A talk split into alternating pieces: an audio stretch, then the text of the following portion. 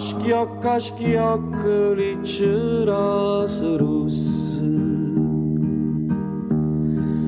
Frescherallar e tutto lo giardino, adorava da rosa cento passi.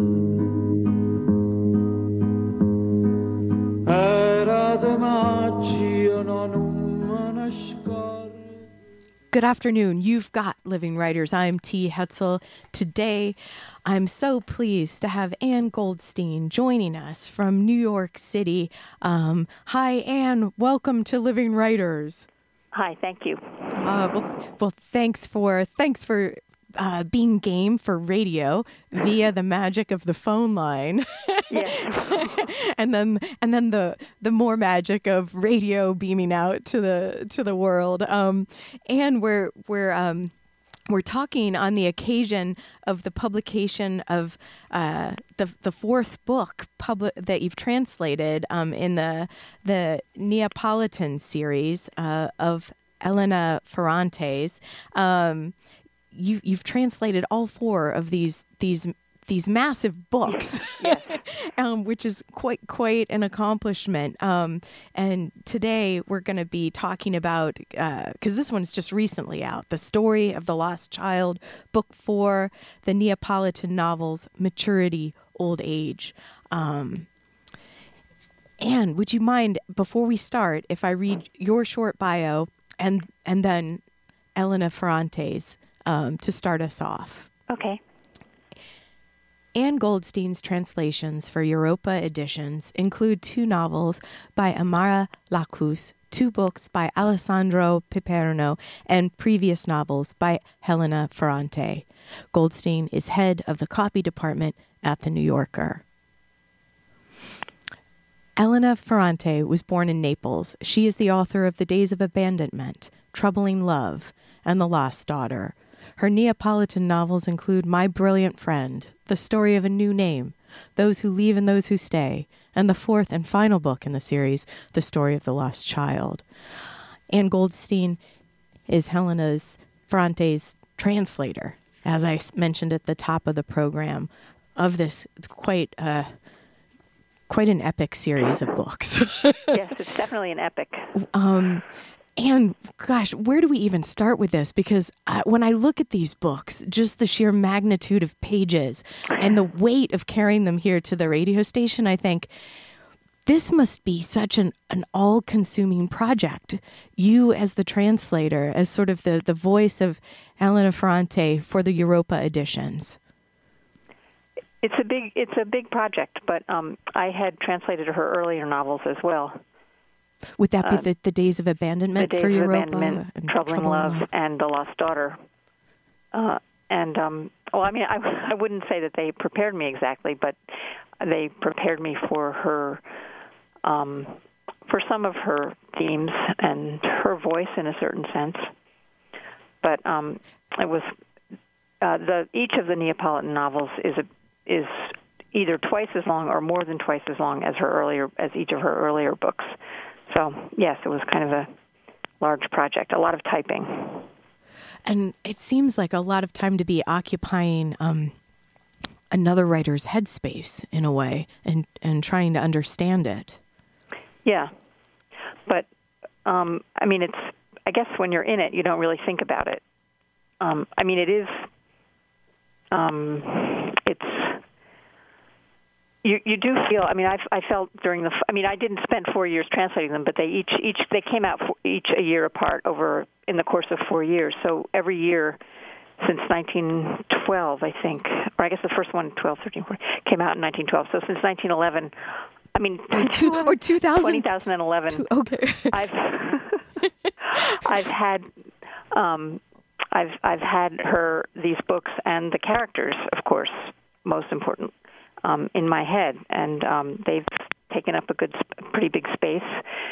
And when the actually, in particular, with the third one, when the third one was when I finished translating the third one, I I was so um, I mean they were there's there these are novels that have a lot of I don't know how many people have read them, but they have a lot of characters, a lot of relationships.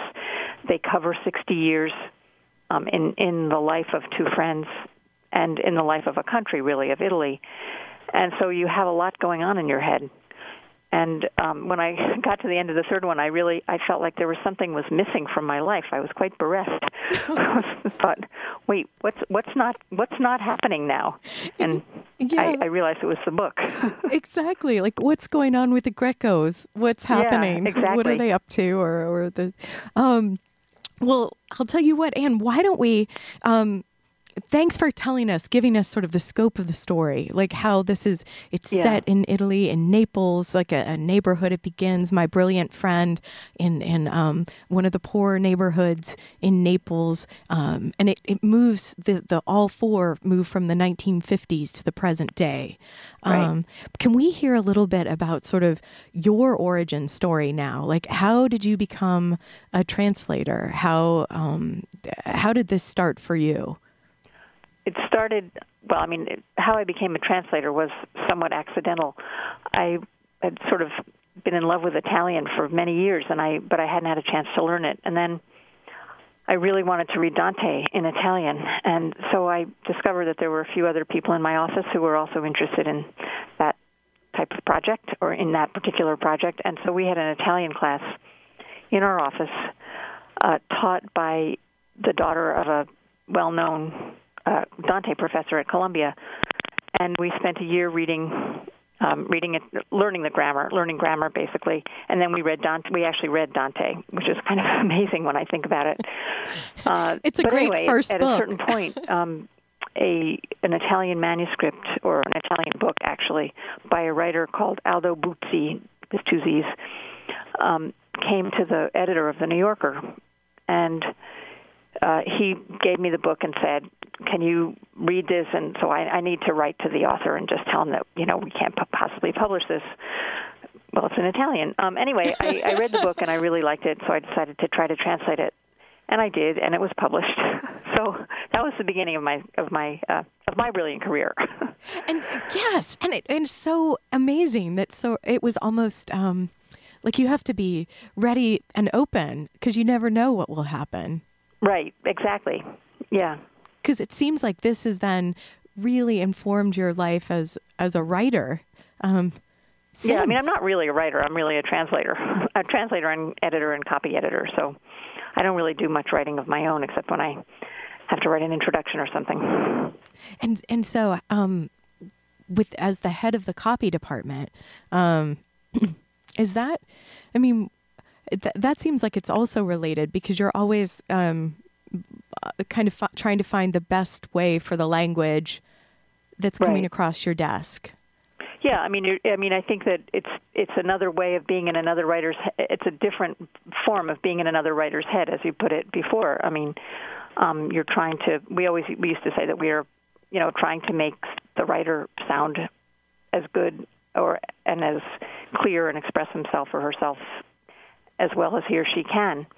And I think, you know, in a funny way, that's like translating. I mean, translating is a little more. Um, I mean, you're you're writing something more, but anyway, it's it's a similar feeling. I mean, you want to make um, the writer of a different language sound as good as they can in English, as he or she can in English. And Ann, so so you're so you say you're you're writing something more like that's and that i understand i get what you mean by that but can you say mm-hmm. more with the idea of translating because when you're when you're getting a copy of um, elena ferrante's my brilliant friend for example or one of the earlier books like you said like the the, mm-hmm. the those um, yeah.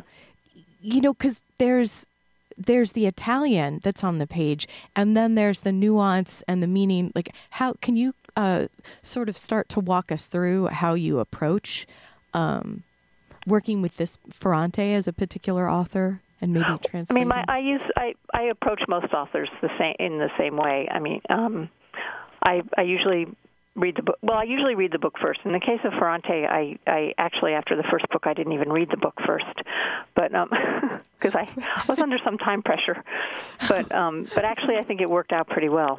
Um, it, it was a, you know a slightly different experience.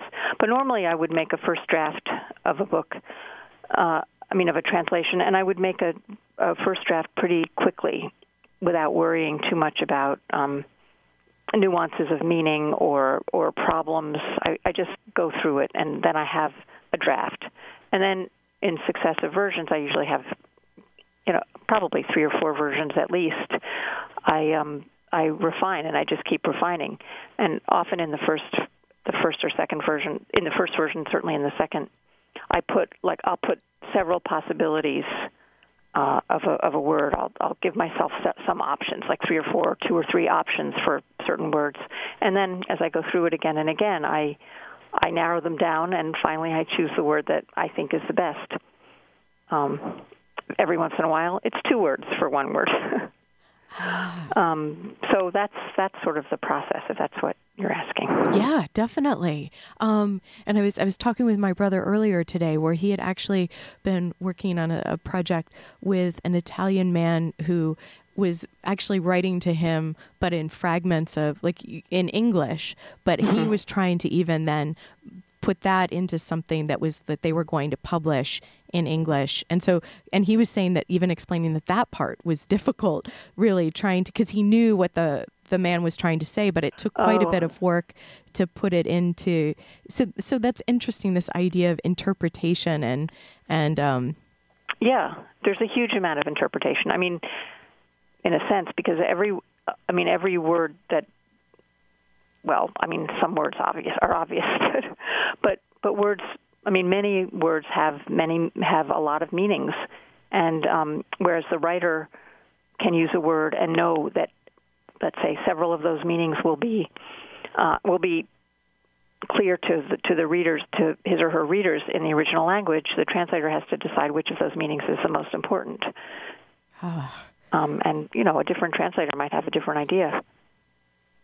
That's I'm so glad you said that because, and when I'm thinking about this project, I'm thinking, like I, I know that uh, Elena Ferrante has has like sh- she's created these these the ideas and the characters mm-hmm. and the stories, but but how we're how the English reading audience here in the U.S. is getting the book is through your lens, through your your right. voice. It's a responsibility. yeah. Yeah. Uh, can you say more about that? About the Feeling, about the language or about the responsibility? the responsibility. Well, I mean, I I think that the I mean, I consider myself to be a pretty literal translator, which I am because I often go back to um when I get to the close to the final version, I I do go back. Well, I always have the text with me, but I I often go back to the text, and um, sometimes I'll go back to my uh, to an earlier version of the translation because I think that I've gotten too far away from it. Mm. Um, you know, people, a lot of people, well, not a lot, but I mean, people have different ideas about it. I think in earlier times there was a perhaps more freedom. People felt freer, or they didn't feel the kinds of constraints that, at least that I feel, to um, to be accurate and to stay close to the original. I mean, without obviously, you know, not not like Google Translate, but um, right, uh, to to to just keep the author and the original in mind, and the spirit of of that. Yes, yeah. I mean, I guess I believe that by being, um, by by by taking by thinking about the meaning all the time, by thinking about the meaning of the word, of the sentence, of the paragraph, of the sentence in the paragraph, um, that's the best way I can be um, faithful to the spirit as well. In, dialing close into the language itself. Yeah. Okay, and we're going to take a short break and then we'll be okay. back to talk more. Um, today on the program, Ann Goldstein joins us um, from New York City. Anne is the translator of Elena Ferrante's The Neapolitan, the Neapolitan novels. Um, I'm T. Hetzel. You've got Living Writers. We've got The Liz Behind the Glass. We'll be right back. Tempo passa, anch'io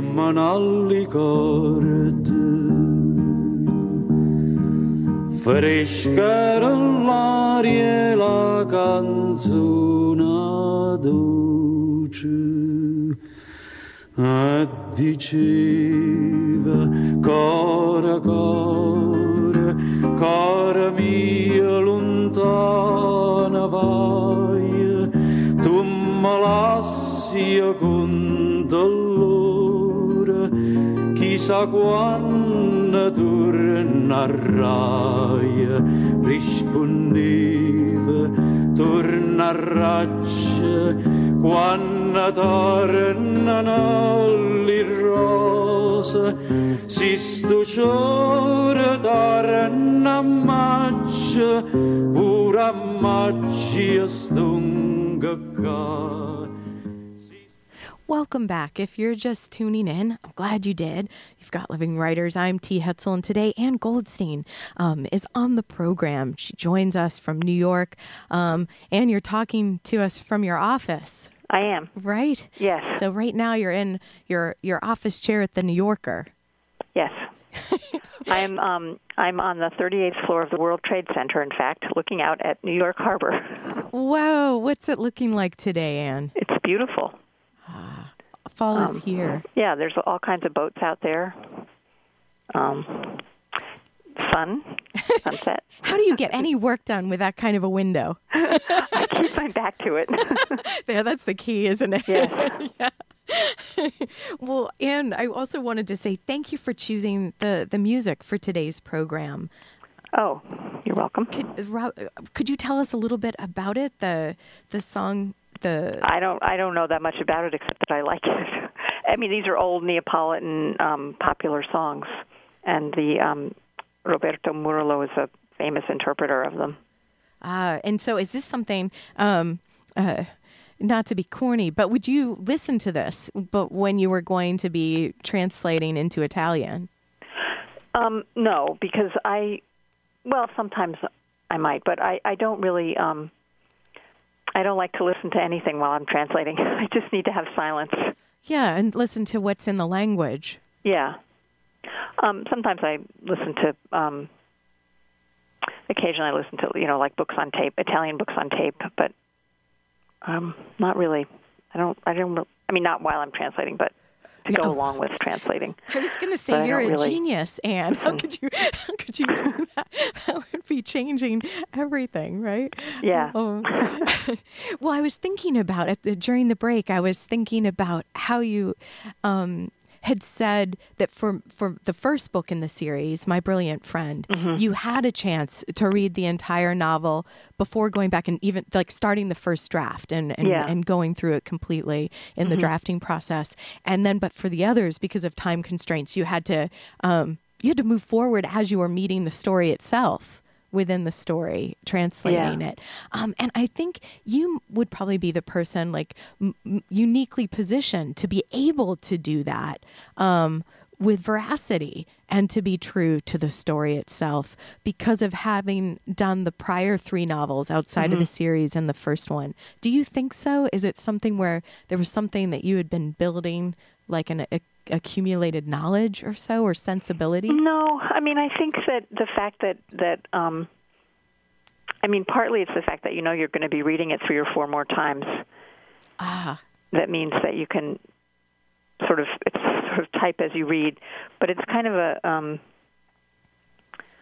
I don't know how to describe it. It's there's something um, um, I don't know intimate about about type uh, r- about reading and translating at the same time. I mean, it's like having two voices at once mm. in some way, um, which may not be the best way to read a book, but but ultimately, I think, well, ultimately, I think translation is a great way to read a book. but um, yeah. Can, why? um, just because of that um, that particular kind of intimacy that you have with the text. I mean, with, with in a in this word for word way. I mean, I never.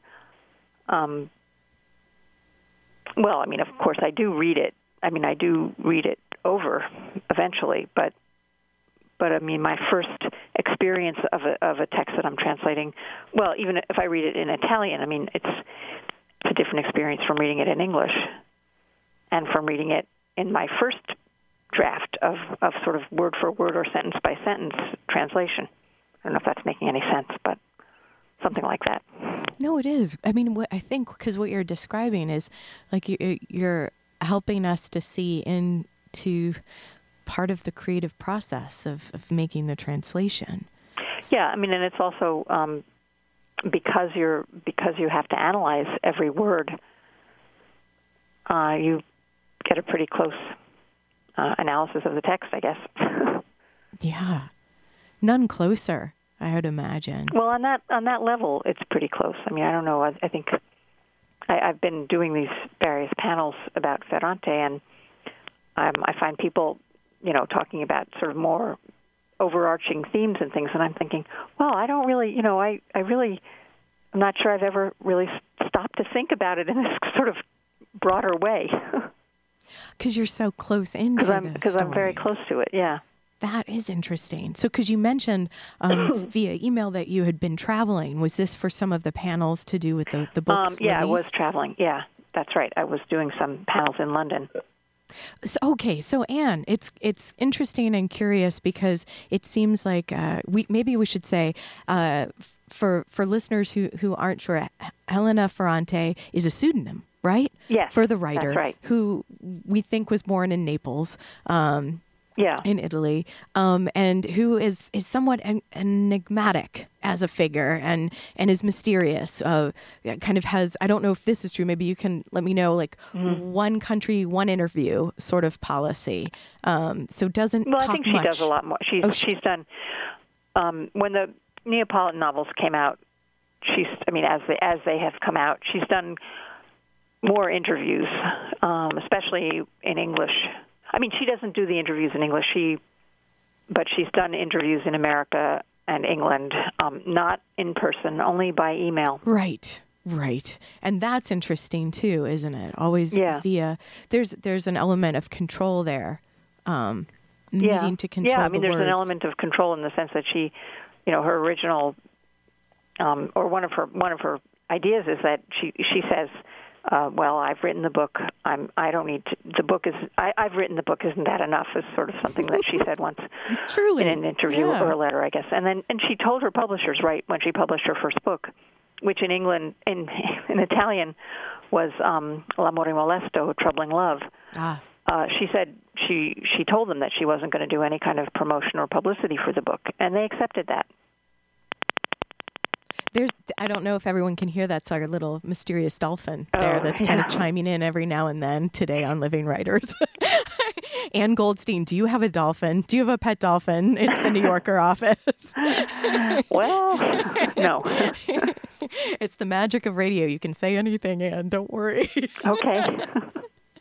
um, but yeah. So, and I think it was, and and correct me if I'm wrong, Ann, but it, it seemed like what she said her reasoning, or maybe not that uh, Helena Ferrante needs to give a reason to everyone because these these are these books can stand alone, and they mm-hmm. no one should have to go out and um, on some sort of publicity tour to let them have a voice. But I, that the story was so um, so grafted into her in some way that maybe it was too.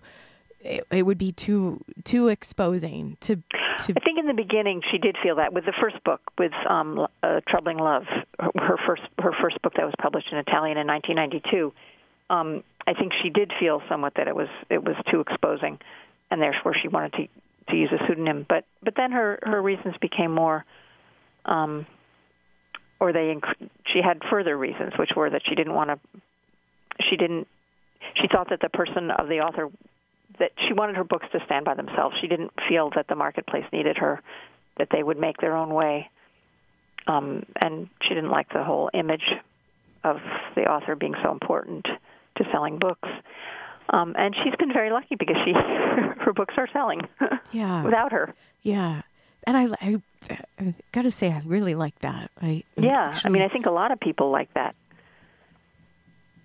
Um, so a lot of writers like that. I think.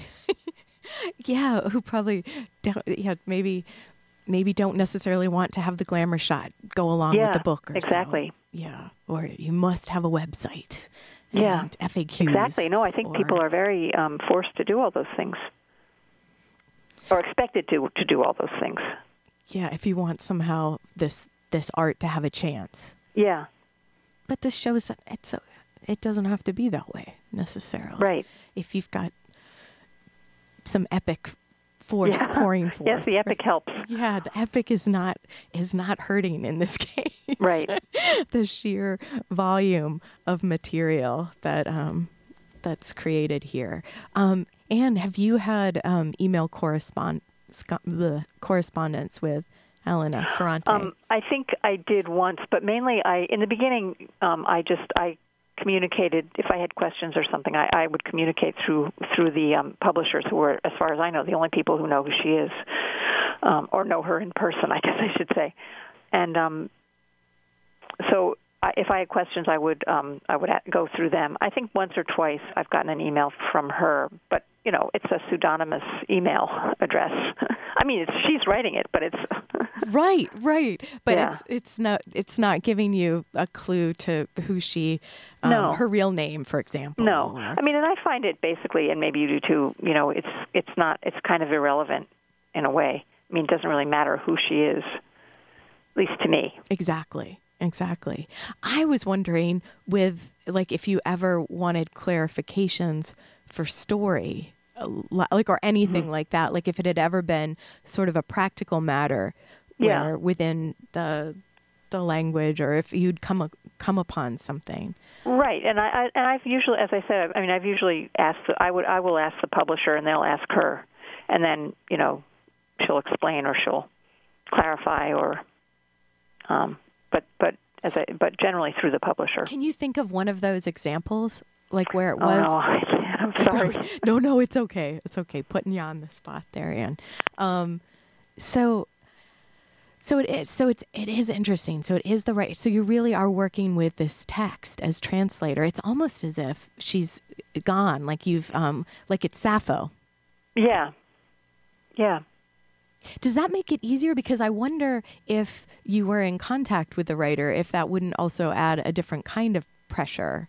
Well, it does. I mean, I've translated. I've actually translated a lot of dead authors in um, in my translation career, and and some living authors. I mean, I've never worked really closely with an author. I mean, the first writer that I um, that I translated uh, that I mentioned, Aldo, Aldo Buzzi, I did work with him a bit, and sometimes it's um, it's difficult. I mean, sometimes it's good because the because you you know the author can usually um, explain things that that or or clarify or even rewrite. I mean, I once with um, I remember once with um, I, I translated a book called City by this uh, novelist called Alessandro Baricco, and there was something that was very it was really complicated image, and I couldn't make it work in English.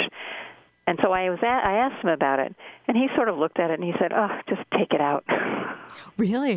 yeah. So there's that. That's like that's kind of an extreme, but still, and then it can may- be. Um, it, in some ways, it's you know it's easier to work with with a dead writer. In some ways, it's it's not, or or or, a, or maybe a silent writer. Do you or have a a, silent or absent writer. Yeah. have, have you ever like got wind where um you know where you think oh elena's given me the thumbs up or some some sort of encouragement like that Um, I think that she's appreciated the translations. Yes, And she's she's let me know that. because if not then it's not like you would you would keep going with all like be entrusted with these books right Right. Yeah. I mean, if she if she said, "Oh, this is terrible. I don't want this anymore," I I wouldn't. right um i like what james wood says um uh like where he's writing the praise. It's interesting because looking at the blurbs and the praise, praise for Elena Ferrante, her prose has indeed a bare lucidity and is often aphoristic and continent in Anne Goldstein's elegant, burnished English. Oh, yes, I- that was very nice. and and and apt and very right right on the money there james wood um, because i think it's also interesting how people aren't more aren't you've sort of done this so well ann that the translator you you kind of have receded whereas people believe that what they're reading is actually like right from elena ferrante Yeah, I, I people have said that, which is, um, I guess, I I'm pleased about that. Um, that people can feel that they're really reading Elena Ferrante. That's what they should think. we're going to take a short break and we'll be back and when we do ann would you mind reading us uh, from uh, like a section from Oh, the story sure. of the In lost English? child yeah oh yeah may, that would be great your work I mean, in English or Italian. in in in english that would be Um, wonderful wait a second. I, I just have to make sure that I have something. Um, well, if not, not to worry. We'll take a short break, and when we when we come back, we'll be at, on the edge of our seats to find okay, out. Well, okay, well, I, I, think I can find something. Um, can I put my phone down? Oh, sure, sure. We'll take okay. a short break. We'll hear some more music, and okay. then we'll have we'll talk more with Ann Goldstein today, the translator of the story of the lost child, the last, the fourth and final Neapolitan novel in Elena Ferrante's series. I'm T. Hetzel. You've got Living Writers. We'll be right back.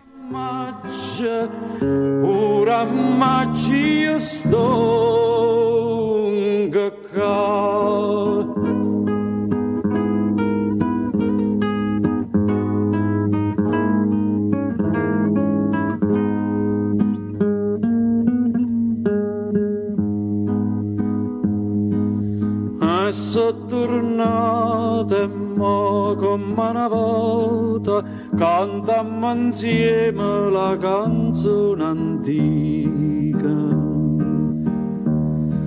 Passa lo tempo lo mondo s'avota ma amore vero no non vota via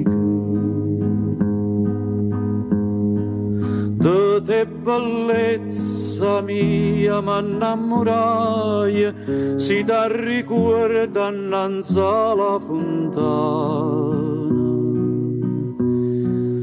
L'acqua alla tinta non si secca mai.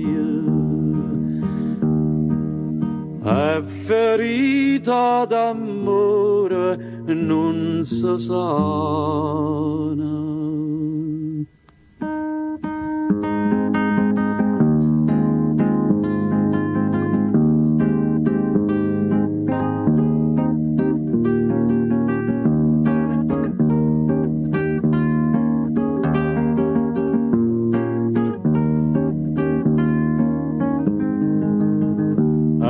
te cora cora cora mia tornati Welcome back. If you're just joining us, I'm glad you did. You've got Living Writers on WCBN FM Ann Arbor. I'm T. Hetzel, and today Ann Goldstein joins us uh, via phone from New York City um, on the 38th floor um, of the World Trade Center.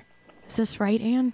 Yes, that's right. The setting right. Um, Ann Goldstein is the translator of Elena Ferrante's uh, Neapolitan series um, and more, and lots more, lots more by Ferrante, and and lots more by other folks too that we we've talked about. Hey, Ann, have you yes. been able to to find? Yes, the... I could read. Um, is two pages too long, or should I just read a paragraph or two? Oh no, two pages would be just right. So this is the beginning of my brilliant friend. Nice. Um, it's not the very beginning, because the, the, very beginning sort of sets the frame of the whole uh, tetralogy, in which the it's the story. The basic. Do you want to hear the basic story? Yes, that would be great. the, yeah. basic, the basic story of these novels is is about it's about a friendship between two girls who grow up in Naples, and uh, they're best friends basically. And it's about it explores every facet of their relationship and their relationships with their their families their their children their parents their husbands lovers uh friends. Anyway um this is the beginning of the in at the very beginning of the of the novels the um the narrator who is called Elena or Lenu um is tell, says that t- describes how her friend Lila dis- has disappeared without a trace. They're 60, she's 66 years old, and then she decides that she's going to write the entire story of their friendship from when they were six, which was started when they were six, in order to figure out sort of why her friend disappeared, where she is, what what it means that she disappeared, basically. So this is the beginning of of her writing the story of her friendship. My friendship with Lila began the day we decided to go up the dark stairs that led step after step, flight after flight, to the door of Don Achille's apartment. I remember the violet light of the courtyard, the smells of a warm spring evening. The mothers were making dinner. It was time to go home, but we delayed, challenging each other without ever saying a word, testing our courage. For some time, in school and outside of it, that was what we had been doing.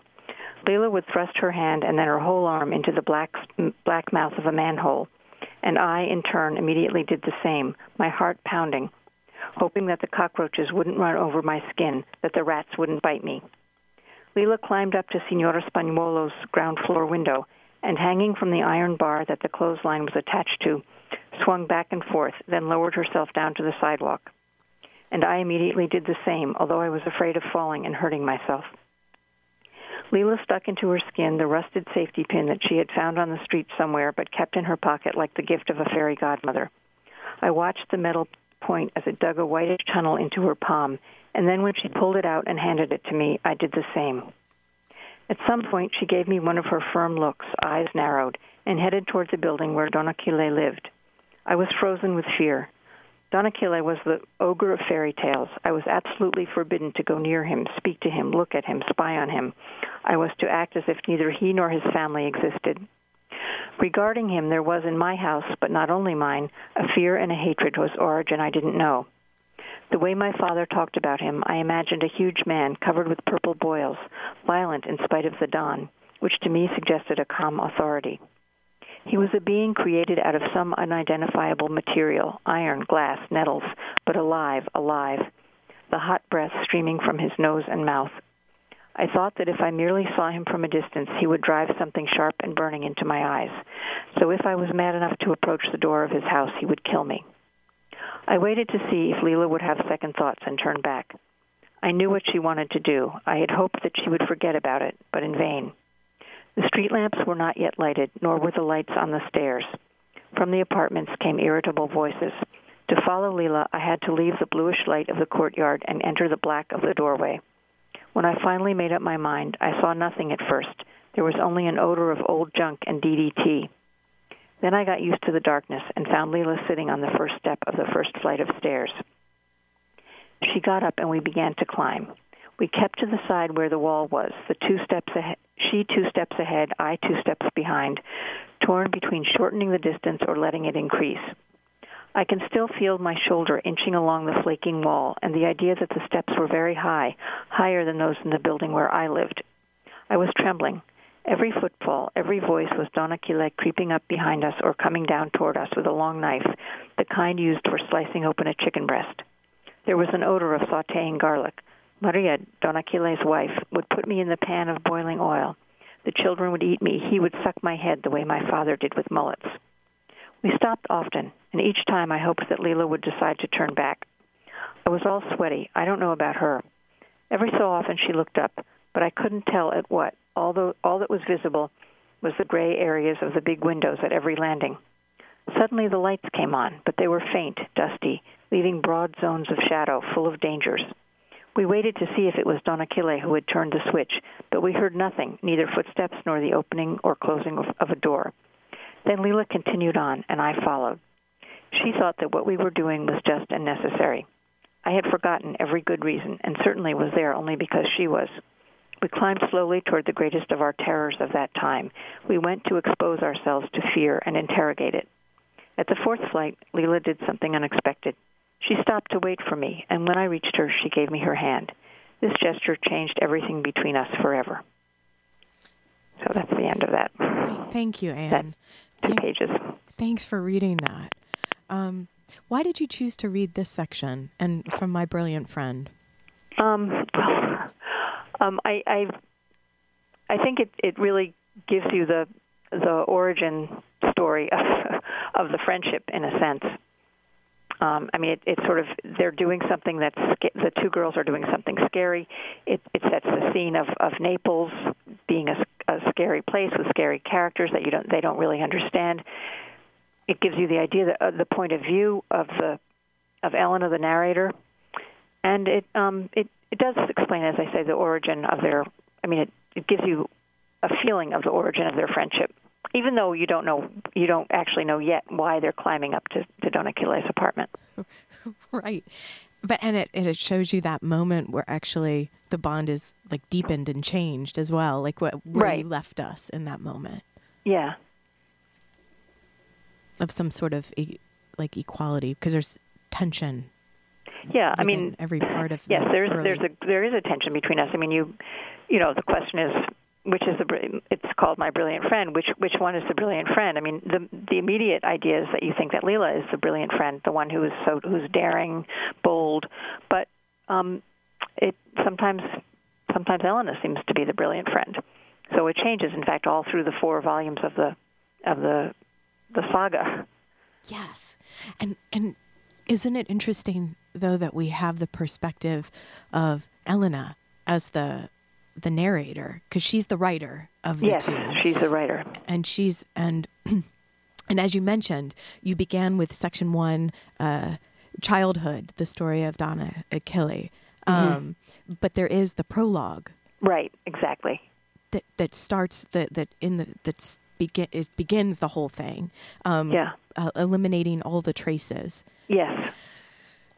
So I mean, do you want to? Uh, I don't know because I don't mean to be mysterious over there, but oh. I, but it's interesting that the prologue eliminating eliminating all the traces by the time that you're going, like it's so interesting having you like hearing you read that first section again because it's the first time I've heard it or revisited it since I read the book, uh-huh, um, uh-huh. and to see the things that are already woven into that. Yes, it's it's true. I mean, it's really fascinating because I was going to say also. I mean, I haven't. Um, I mean, I got to the end of. I hadn't. I did. I had never read. Went back and read the first ones after I finished the fourth one, and I obviously hadn't read the fourth one when I started the first because it wasn't written yet, or it wasn't published yet anyway. So, so it's um, it's as you say, it's uh, um, you see a lot of things that you having read the end, you now see a lot of things in the beginning that you wouldn't have noticed before. And so that also must be so like you got it then, Ann, like because you've got all the threads here. Yeah, right. These pieces. Um, yeah, and so, and and you were saying that um, when you were setting this up to hear the part that you that you read for us, mm-hmm. um, that um, Lila has she's trying to she's actually disappeared at 66 Yeah, she's actually disappeared in a very, um, uh, very complete way. I mean, she's she's taken, she's gotten rid. I mean, all her clothes are gone. Her her she's cut herself out of pictures. She's um, gotten rid of all her her hairpins. I mean, everything everything that could connect to her is gone. And there's some foreshadowing of this in book one, where she actually has these moments where she feels like it seems like she describes to Elena, uh, uh, Elena, that there's like this, uh, I don't know, like you can almost feel time moving around her, or that things are are are moving right. differently for Lila. The thing that she calls about uh, dissolving boundaries. Yes, dissolving boundaries, which seems connected to this idea of disappearance, doesn't right. it? And the yeah. eliminating all the traces.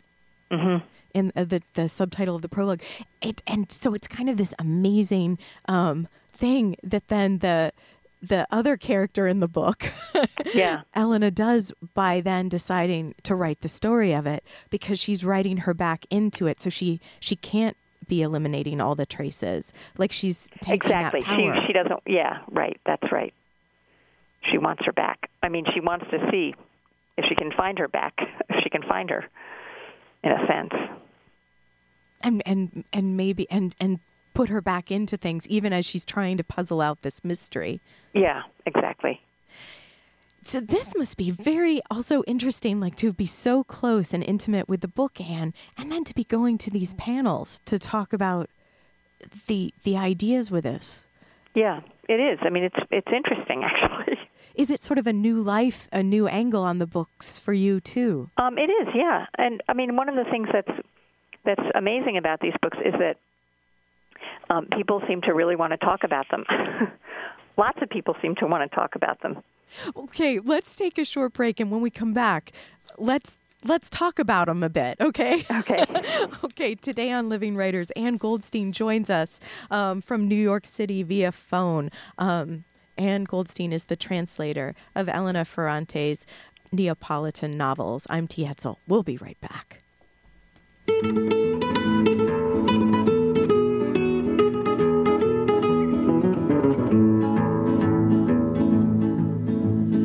Vorria sapere perché si m'aveva dita. Facite sempre a faccia amareggiata, ma voi quanto più brutta vi facite, più bella all'occhio miei vi presentate.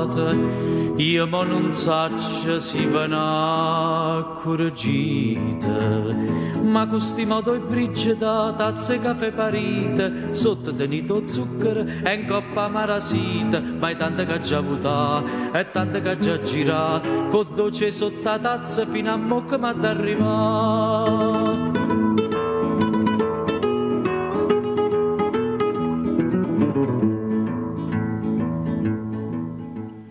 Welcome back. You've got Living Writers. I'm T. Hetzel. Today, I'm speaking with Ann Goldstein via phone um, from New York City. Ann Goldstein is the translator um, of Elena Ferrante's The Neapolitan novels. Um, and we just got to hear in the last quarter um, the first, uh, first, the first chapter section of My Brilliant Friend.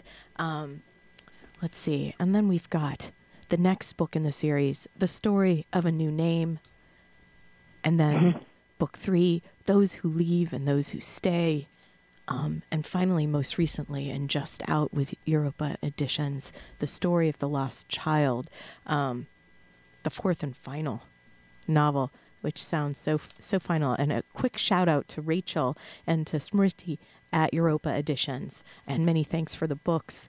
Um, and yeah, what do you think about the how it says on the cover of the story of the lost child, which is like th- seriously, folks out there, get your copy. It's it's it's bigger than Moby Dick, the fourth and final Neapolitan novel. What do you think about that? Where it's the fourth and final? It sounds so. What do you think about that? About the finalness of it? yeah, because you said with book three, you were actually you were feeling slightly Yeah. bereft. You were. I um, did feel bereft with book three, but um, but I and I wondered what was going to happen in book four. I mean, how? I mean, by by you know that you know she's got to get get to the end of get back to the beginning, so to speak. And um, I actually think that by the end of book four, I mean, I don't want to give anything away if people haven't read it, but um, but my feeling is that at the end of the book four of book four, she does kind of although she doesn't not all the mysteries are solved but um like as in life not all mysteries are solved Exactly. Exactly. um but she does uh make an ending i i i felt that um you know that i felt that when i got to the end i was really as compelled to see the whole thing to see to to look at her life to see it the way one might look at one's own life i mean i happen to be of more or less the same generation uh so I felt very close to it in that sense. But I felt that it was um I, I didn't need to have more. Ah, okay, okay. Um, and what you've mentioned the panels. Are there any upcoming panels that folks listening to could? Or do you have more on deck? Um That- actually I just had it in front of me. There's um I think on October 20th at McNally Jackson Books, New York. I mean they're mostly ones they're mostly in New York. That's okay. Um, you can. there's- if you've got a couple, name them because people stream this. Oh, and then uh, I'm talking with Jhumpa Lahiri at the Center for Fiction in New York on, I think it's um, November 12th. Wait a second. Oh, that'll be great. Yeah, That'll be. So you guys will be um, in I'm speaking at, I'm doing something at Columbia University on December 3rd, I think, uh, with um, Susan Bernofsky and Alyssa Chappelle. And uh, I think those are the and the New York Public Library on uh, a noon one noon books uh, program on November 18th. Oh, great! So some some dates um, that folks can can look for. Where w- would they find it on the Europa Editions website for these upcoming talks? Mm, Well, the Europa, or- I think they would be on the Europa Editions website at closer to the time, probably. Okay, okay. Well, this sounds this sounds good. So it's exciting. So the, so when we left off at the quarter, you said that um, that people want to talk about this and the ideas, and then you were just saying you feel a closeness to this and th- as being the same generation. Yes. as as the characters and um, uh, what do you think also about I, I mean it's I maybe this is something that's also coming up about the in the section you you read to us, there's Mm-hmm. violence already. Lila is plunging like a rusty, you know, like there's always there's there's violence, there's tension. Mm-hmm. There's a lot of violence. there's Yes. and there's there's anger, there's jealousy, um, and and the voice of of of Elena, the the narrator. Mm-hmm. There's there's force and anger in that, and and it's a, a woman's voice. Yes, I think um, it's been said that um, in Italy, when the first books came out, when the, well, when the Days of Abandonment came out, and um, and actually, I guess maybe it came up again when the Neapolitan novels came out. Uh, there was a lot of speculation: is this so and so? Is this so and so? And uh, people have said that it was you know people a lot of people thought it was a man i mean they named they named many men who many writers male writers who they thought oh it must be so and so or it must be so and so all of whom denied it because actually i don't think it's true but in any case it was the idea that someone who wrote with such um such force such ferocity is another word that people have used such um raw rawness really you know couldn't be a woman Jeez, what's so? but, what's um, your but they have a response to they that? they're it's a I mean Italy is a, a bit more um chauvinistic perhaps on the surface, perhaps. Then yeah right okay exactly So yeah, so as and now you've been very close to this material. How does that strike you?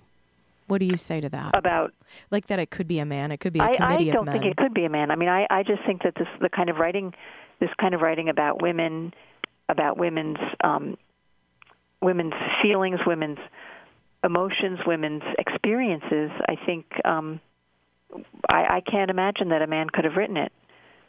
Uh, just for an example, I mean, the, just the relationship between the two girls, the two women. It seems to me that it would be very hard for a man to have um, to get into that in the same way. yeah, that that it's the imagination. I mean, not that it couldn't be done. No, Everybody does have imagination and and yeah, depth of empathy, right? But still, yeah, d- that to me actually really bothered me. what? What? it's just the idea that they would even question that a woman. I know. I. I agree. I mean, it's it's um, it's kind of ridiculous. It is. It's absurd. it's, it's it, it it's it's absurd. Um, what my experience and with just being a casual reader of it because now I, I really after thinking about what it must have taken to translate these um, my hats off to you and definitely um, because reading my brilliant friend uh, so I have more to go in the series, and I started book four um, to try and be ready for our conversation today. But um, it's intense. These books are are Yeah. intense, and um, when I read some of what the blurbs are, I'm I'm interested about like there's this this this elegance and this you know that what people are calling upon, but I feel like there's an intensity and um, and darkness with it. Very much, yeah, very much so.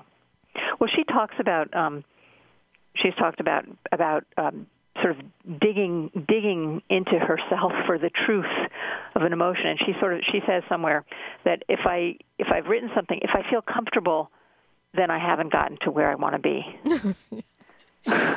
that rings so true. Like Yeah. that's what's on the page, isn't it? Yes, Because it's disturbing. It's not something that's easy to read, but it's something that's compelling. I feel right, like exactly. pulling you through it. Yeah,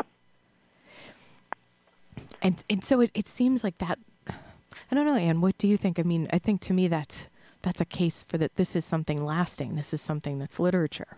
I th- I think so. Yeah, I do think so. Um, I think that there's there's so much in it that I mean you can read it as a I mean people I mean there, it's about it's about women's friendships, it's about women's lives, it's about um, the history of Italy in the in the past 60 years. It's um, or the 60 years from of the novel. Um, it's about uh, language. It's very much about language. It's a book about writing. It's a book about translation um, and d- different languages. Like the, there's the whole issue of dialect. Yes. Um, yeah. She does not, by the way, write in dialect. She she says he said in dialect. She doesn't write in dialect. Oh, okay. So, So, it's I, I don't in, know Neapolitan dialect. So so it's always in the the it's always in in Oh, Italian, but she'll say so and so said in dialect. I see. And does that make sense to you? Does it? Like, it... well, it makes sense on two. I mean, the main level it makes sense on is that um, a, Neapolitan is not really a dialect. I mean, it's really another language, and I think that many Italians would not understand it. Mm. Mm. So it's sort of in that from that point of view, it might make sense. But somebody was saying last night, an Italian was saying that the thing about the dialect is that it's such a, a spoken um, uh, its its force is comes from being spoken, and so you know when I, th- I thought about that, I thought that could also be a reason not for act, for not actually writing it because you wouldn't you wouldn't get the force of it anyway. Right, right. She occasionally uses a word in dialect, as, um, but not she doesn't. Um, there aren't passages or speeches in dialect. What other secrets can you tell us, Ann? well, I don't know. um, I don't know that there are other secrets. Does she do? Um, does she do the index of characters as well? The, yes, she does. something. The structure is sort of you're you're keeping and adhering to that. Um, yeah, I mean she. Yeah, I mean she she does do that. Uh, and it's um, I, I hadn't really thought about it, but but someone also mentioned you know that's real also like a sort of 19th century novel. Yes. to have you know one of these great things with a list of characters because you can't keep track. well, it's kind of a wonderful thing, isn't it? Like with My Brilliant Friend, by the time you start reading this and you're in that meta, like with an Elena who's a character on the page, you really believe this is epic. Ep- epic. Yeah. Like you. Yes. Yes. That's true. It does. That does add to the to the epic quality. Um, and thank you so much for speaking with me today, taking the time um, to, to talk with me about this series and your work as a translator. Well, thank you for um, thank you for inviting me. Well, well, come back anytime. Okay, thank you. or even come to the studio in person. That would be okay. so today on Living Writers, I've been speaking with Ann Goldstein, the translator of Elena Ferrante. Uh, the books on the table that we've been talking about, My Brilliant Friend, The Story of a New Name, Those Who Leave and Those Who Stay, and the final book, just out with Europa Editions, The Story of the Lost Child, the fourth and final Neapolitan novel. Thanks everyone for listening out there. Um, I'm T. Hetzel. Until next time.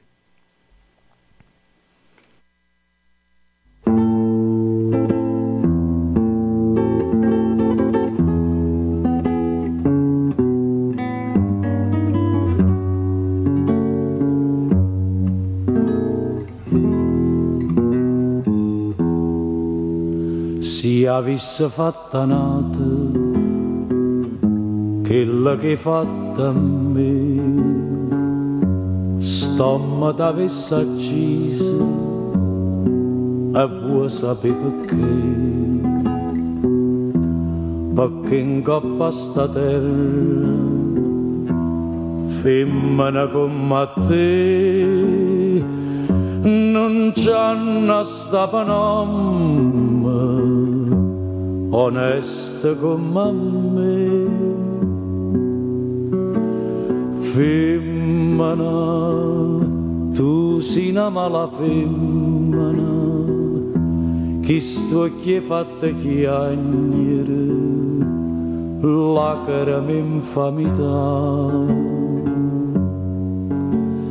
Femmina, se tu peggi una vipera, mentus catalanama non pozze più campa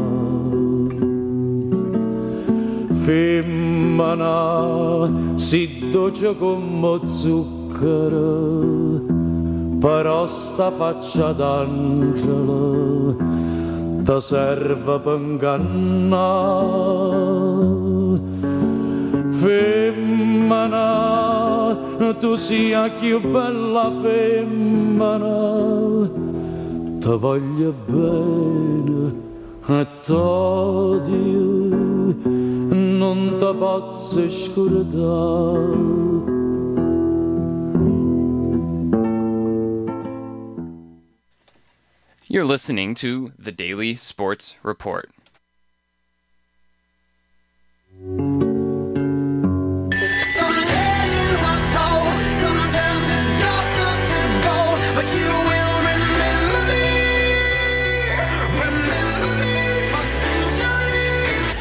Snap fakes the handoff to Smith. Rolling to his right.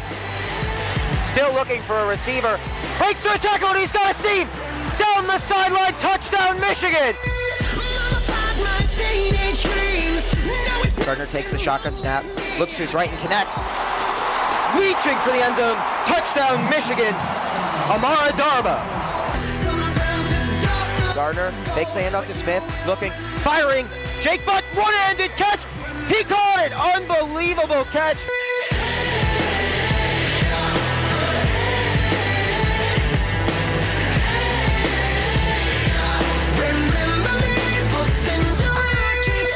So, as I mentioned, you are listening to Wolverine Wednesdays on the Daily Sports Report. Uh, as always, I'm Zach Shaw. Joining me in the booth today on the other side of the glass, Morris Fabry, Jeff Chan, Stuart McCloskey. Uh, as always, we like to talk Michigan sports on Wolverine Wednesdays. And, and guys, we're going to go ahead and start with the biggest one of all uh, that is Michigan football. Uh, same stuff as last week. Another shutout, blowout win, uh, another game to prepare for. This one's a little bit tougher. Uh, Northwestern comes in as the 13th ranked team. Michigan is 18th, highest that they've been in almost two years, since about mid October in 2013. And even then, I think they were a little overrated as they barely beat Akron, barely beat UConn. Uh, so, guys, things are going well. And you guys are students here. You get to kind of be in the middle of it. It's, it's a cool privilege. Everyone wishes uh, they could be here and experience what this team is like and what it's like to have a good team